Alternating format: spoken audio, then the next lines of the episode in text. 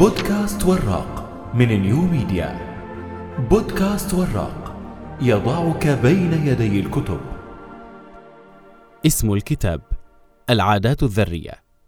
كيف نبني عادات جيدة ونتخلص من العادات السيئة؟ المؤلف جيمس كلير. ترجمة محمد خضر. دار النشر الرمل التنوير. الطبعة الأولى 2019 عدد الصفحات 301 الحجم متوسط لماذا تحقق العادات البسيطة فارقا كبيرا؟ من السهل للغاية أن نبالغ في تقدير أهمية لحظة واحدة مميزة، وأن نحط من قيمة القيام بتغييرات بسيطة بشكل يومي. ففي كثير من الأحيان نقنع أنفسنا بأن النجاح الكبير يتطلب فعلا كبيرا في الوقت ذاته. فإن التحسن بنسبة واحد في المئة ليس جديرا بالثناء وأحيانا ليس جديرا بالملاحظة من الأساس غير أنه يمكن أن يكون مؤثرا على نحو أكبر بكثير خاصة على المدى البعيد. فالفارق الذي يمكن للتحصيل الضئيل تحقيقه مع الوقت مذهل وإليك بحسبة رياضية توضيح الأمر. إذا أمكنك التحسن بنسبة واحد في المئة فقط كل يوم على مدار عام. سينتهي بك الحال وأنت أفضل بسبعة وثلاثين ضعفا فيما تفعله.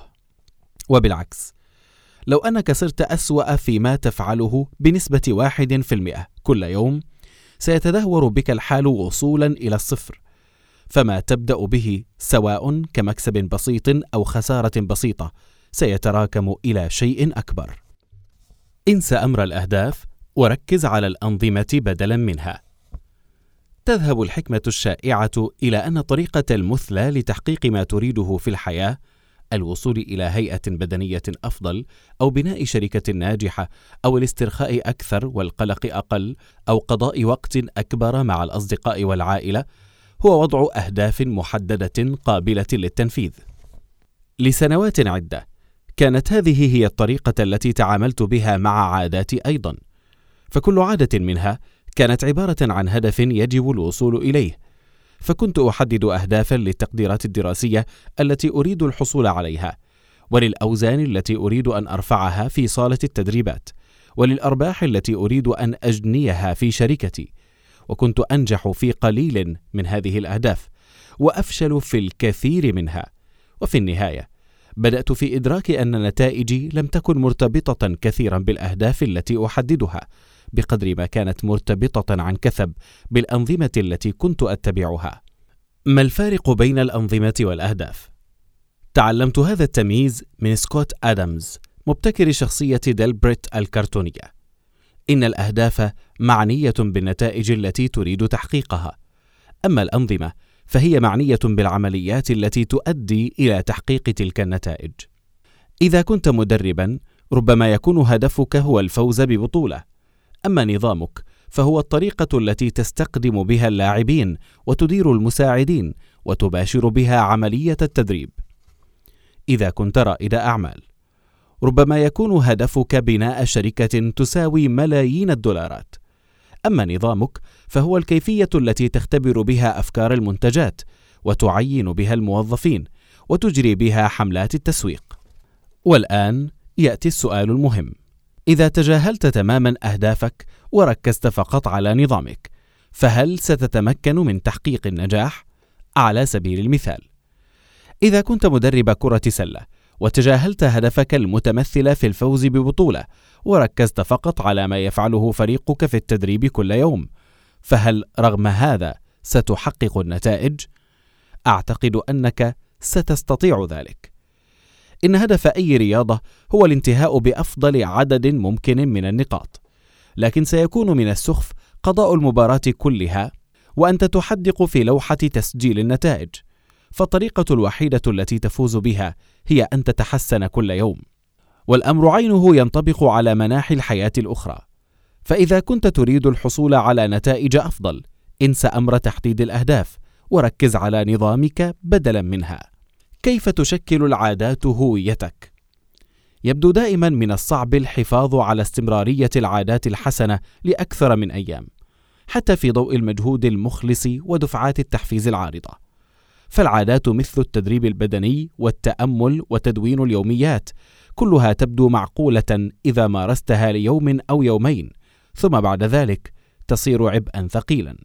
ومع ذلك فبمجرد أن تترسخ عاداتك يبدو أنها تدوم إلى الأبد، خاصة العادات السيئة. إن تغيير عاداتنا أمر صعب لسببين. السبب الأول هو أننا نحاول تغيير الأشياء الخطأ وليس الأشياء المطلوب تغييرها. والثاني هو أننا نحاول تغيير عاداتنا بالطريقة الخطأ. إن خطأنا الأول هو أننا نحاول تغيير الأشياء الخطأ، ولفهم ما أعنيه. تخيل أن هناك ثلاثة مستويات يمكن للتغيير أن يحدث فيها، ويمكنك التفكير فيها وكأنها طبقات بصلة. الطبقة الأولى هي تغيير النتائج، وهذا المستوى معني بتغيير المحصلات، فقدان الوزن، نشر كتاب، الفوز ببطولة، وغالبية الأهداف التي تضعها لنفسك مرتبطة بهذا المستوى من التغيير.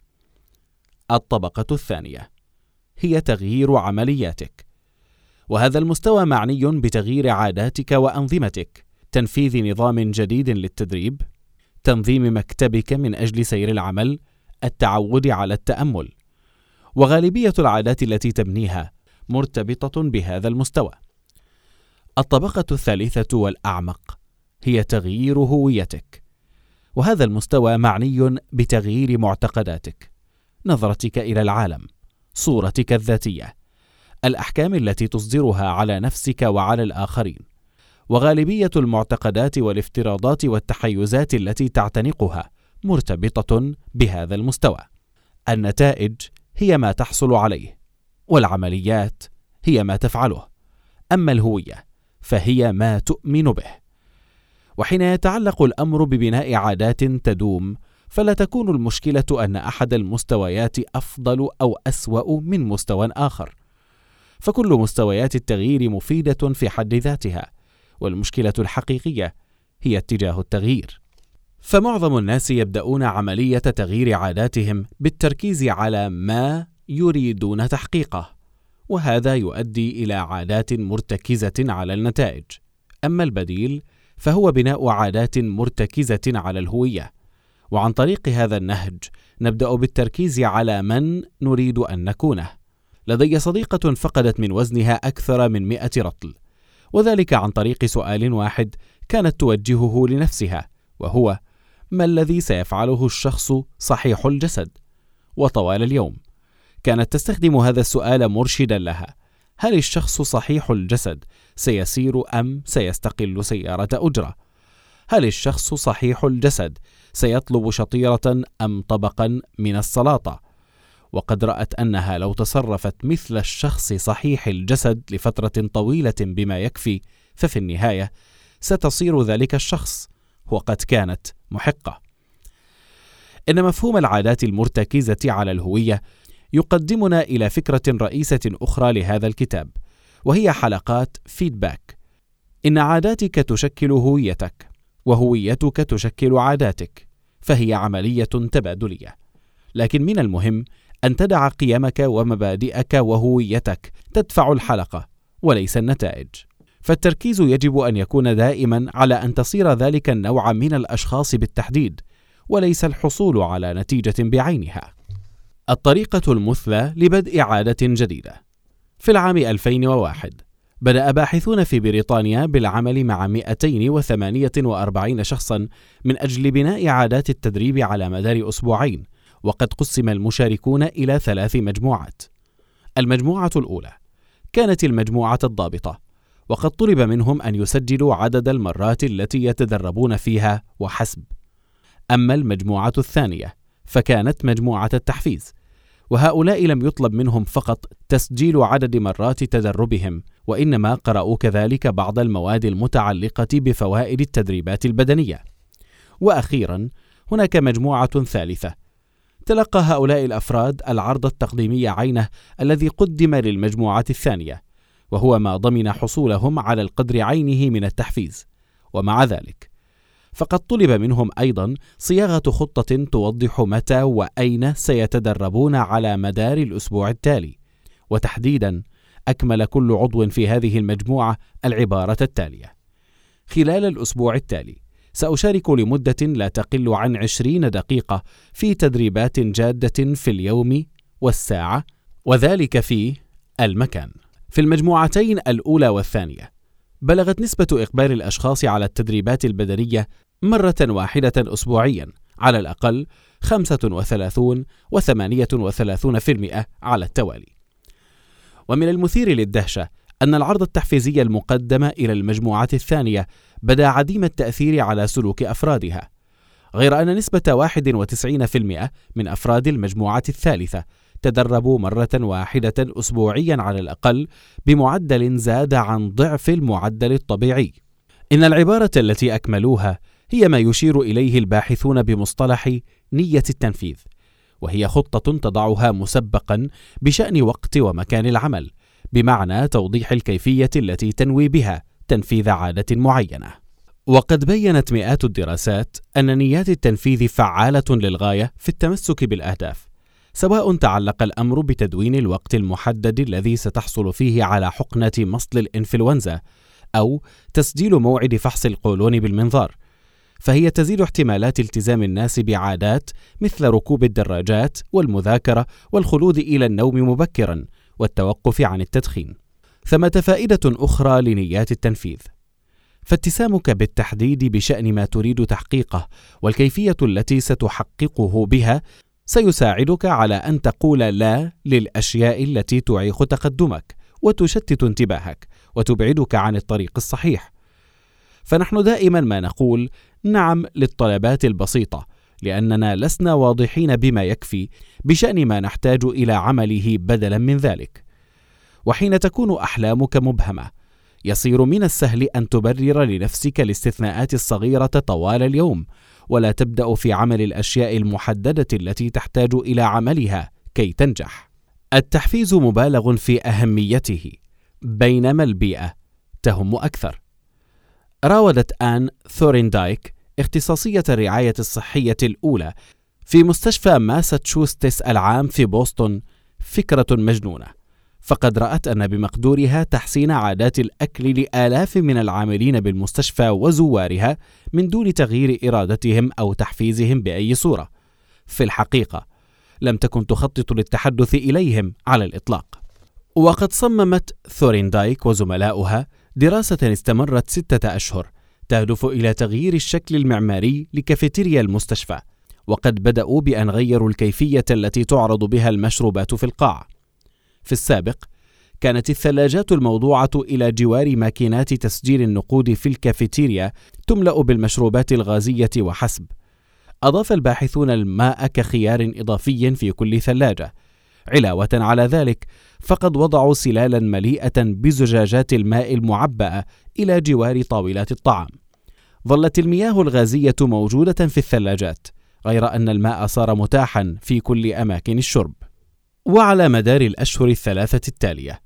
انخفضت مبيعات المياه الغازية بالمستشفى بنسبة 11.4% وارتفعت مبيعات المياه المعبأة بنسبة 25.8% وقد قام الفريق بتغييرات مشابهة وحصلوا على نتائج مشابهة فيما يخص الطعام في الكافيتيريا ولم يتحدث أحد بكلمة إلى أي شخص ممن يرتادون المكان.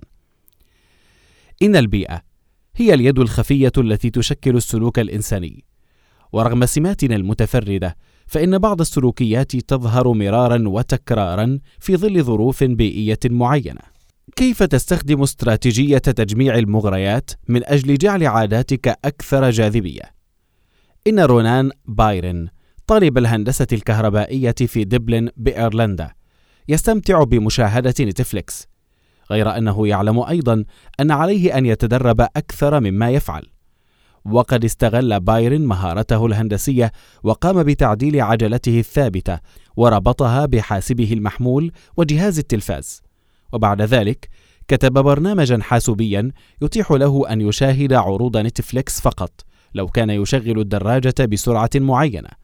وإذا أبطأ سرعته لوقت أطول من اللازم كان المسلسل الذي يشاهده يتوقف إلى أن يبدأ في التدرب على الدراجة مجددا. كان بايرن يوظف استراتيجية تجميع المغريات كي يجعل عادات التدريب لديه أكثر جاذبية. إن تجميع المغريات يعمل عن طريق ربط فعل تريد عمله بفعل آخر أنت بحاجة إلى عمله. وفي حالة بايرن كان يجمع بين مشاهدة نتفليكس الشيء الذي يريد عمله بركوب دراجته الثابتة الشيء الذي يحتاج إلى عمله. القوة المغرية للمعايير الاجتماعية. نحن لا نختار عاداتنا المبكرة بل نحاكيها. فنحن نسير على السيناريو الذي وضعه لنا أصدقاؤنا وأفراد أسرتنا أو المجتمع الواسع إجمالا. وكل من هذه الثقافات والمجموعات تأتي محملة بمجموعتها الخاصة من التوقعات والمعايير. ما إذا كنت ستتزوج أم لا؟ ومتى ستتزوج. وعدد الأطفال الذين ستنجبهم. ومقدار المال الذي ستنفقه في حفل ميلاد طفلك. وبطرق عديدة. هذه المعايير الاجتماعية تكون بمنزلة قواعد غير مرئية ترشد سلوكك كل يوم. أنت دائما ما تبقيها في عقلك حتى إذا لم تضعها نصب عينيك بشكل واع.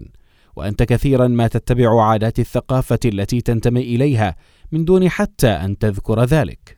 ونحن نحاكي عادات ثلاث مجموعات على وجه التحديد. واحد المقربون. اثنان الكثرة. ثلاثة الأقوياء. واحد محاكاة المقربين. للتقارب تأثير على سلوكنا وهذا يصح على البيئة المادية وينطبق كذلك على البيئة الاجتماعية.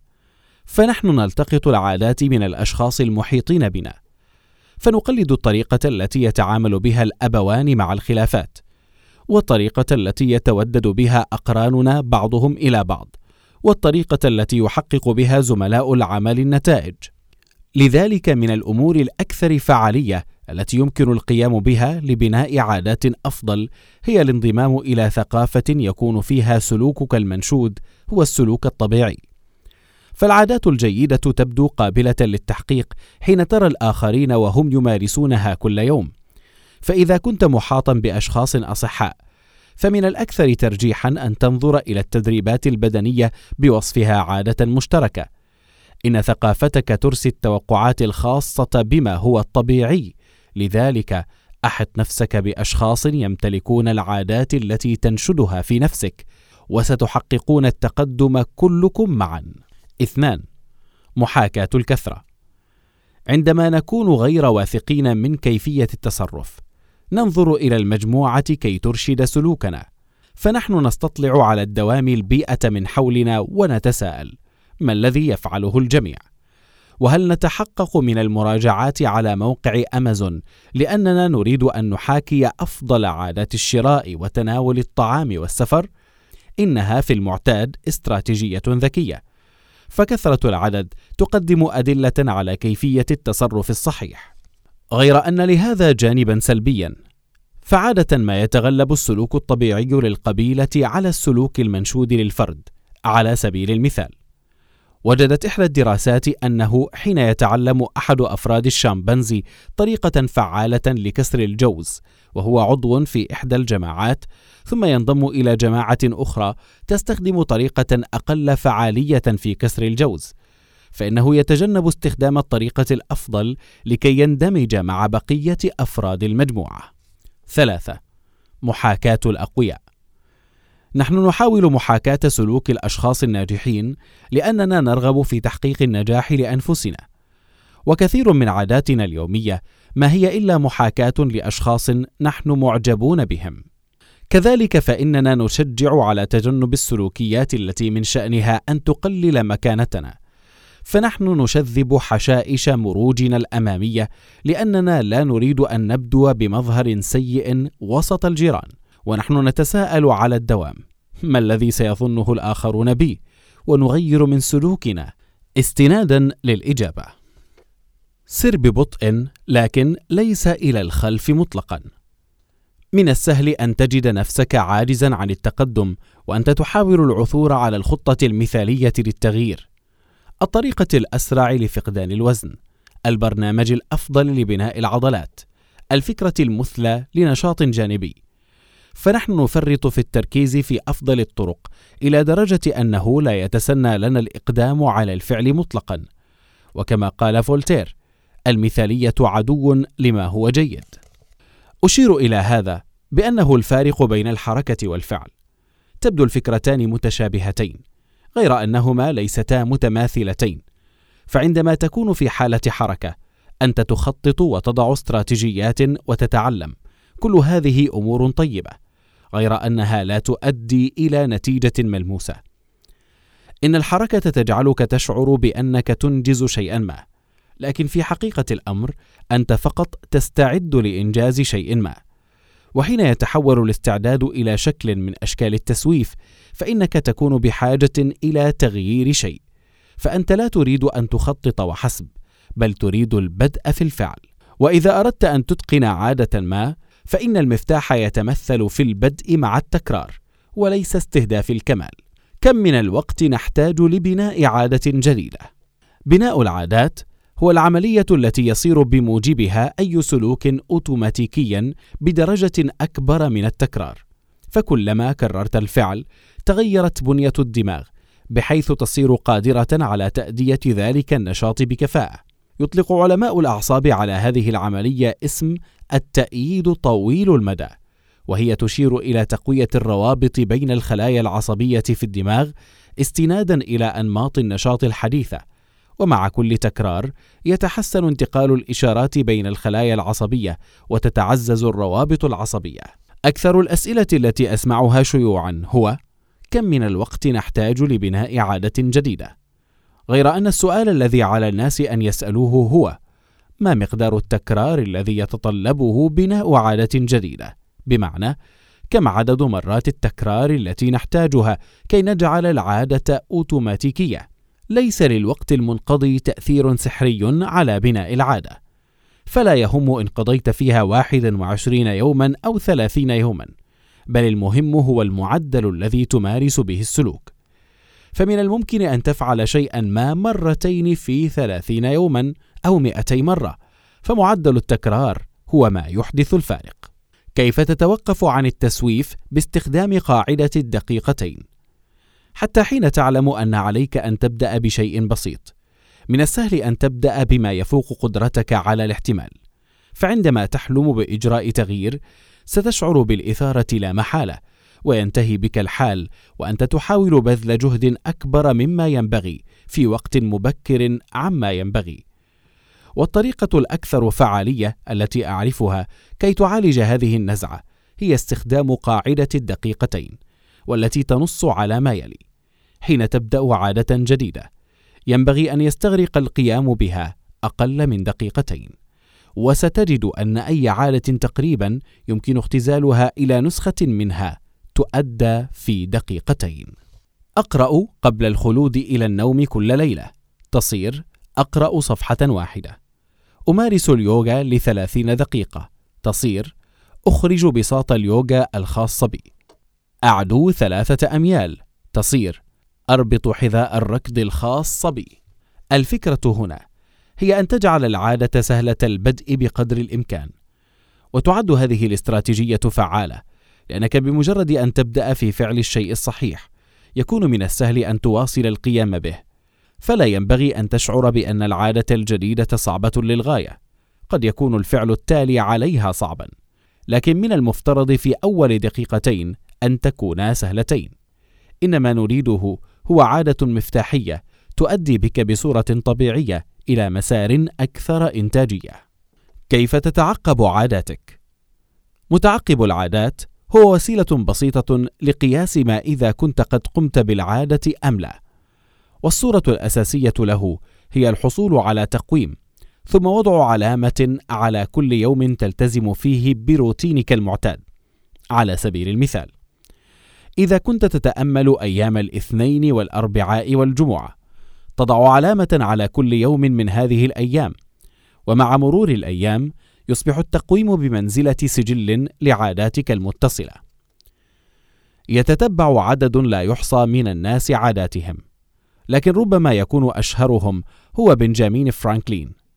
بدأ فرانكلين هذا التتبع وهو في العشرين من عمره وكان يحمل معه كتيبا صغيرا في كل مكان يذهب إليه ويستخدمه في تسجيل ثلاث عشرة من الفضائل الشخصية. وقد تضمنت هذه القائمة أهدافا مثل لا تضيع الوقت انخرط طوال الوقت في شيء مفيد وتجنب المحادثات التافهة. وفي نهاية كل يوم كان فرانكلين يفتح الكتيب ويسجل تقدمه. يعد الشعار لا تكسر السلسلة شعارا قويا. فلا تكسر سلسلة مكالمات المبيعات وستبني لنفسك قاعدة عملاء ناجحة. ولا تكسر سلسلة التدريبات وستصير رشيقا أسرع مما تتوقع. ولا تكسر سلسلة الإبداع كل يوم وسينتهي بك الحال بمخزون إبداعي مبهر. ويعد تعقب العادات وسيلة قوية لأنه يستفيد من عدة قوانين لتغيير السلوك فهو يجعل السلوك واضحا وجذابا ومشبعا في الآن عينه. سر الحصول على نتائج دائمة. يمكن لعملة نقدية واحدة أن تجعل شخصا ما ثريا فإذا أعطيت الشخص مجموعة من عشر عملات فلن يزعم أنه شخص ثري. لكن ماذا لو أضفت عملة أخرى؟ ثم أخرى ثم أخرى. في نقطة ما سيتعين عليك الإقرار بأنه ليس باستطاعة شخص أن يكون ثريا ما لم تجعله عملة واحدة كذلك. يمكن قول الشيء نفسه عن العادات الذرية. هل يمكن لتغيير واحد بسيط أن يغير حياتك؟ من غير المرجح أن تقول ذلك. لكن ماذا عن الإقرار بأن حياتك تغيرت بفعل تغيير واحد بسيط؟ إن المقصد النهائي لتغيير العادات ليس القيام بتحسين واحد مقداره واحد في المئة وإنما الآلاف من هذه التحسينات. إنها مجموعة من العادات الذرية التي تتراكم وكل منها يمثل وحدة أساسية للنظام الإجمالي. تابع حساب وراق على تويتر.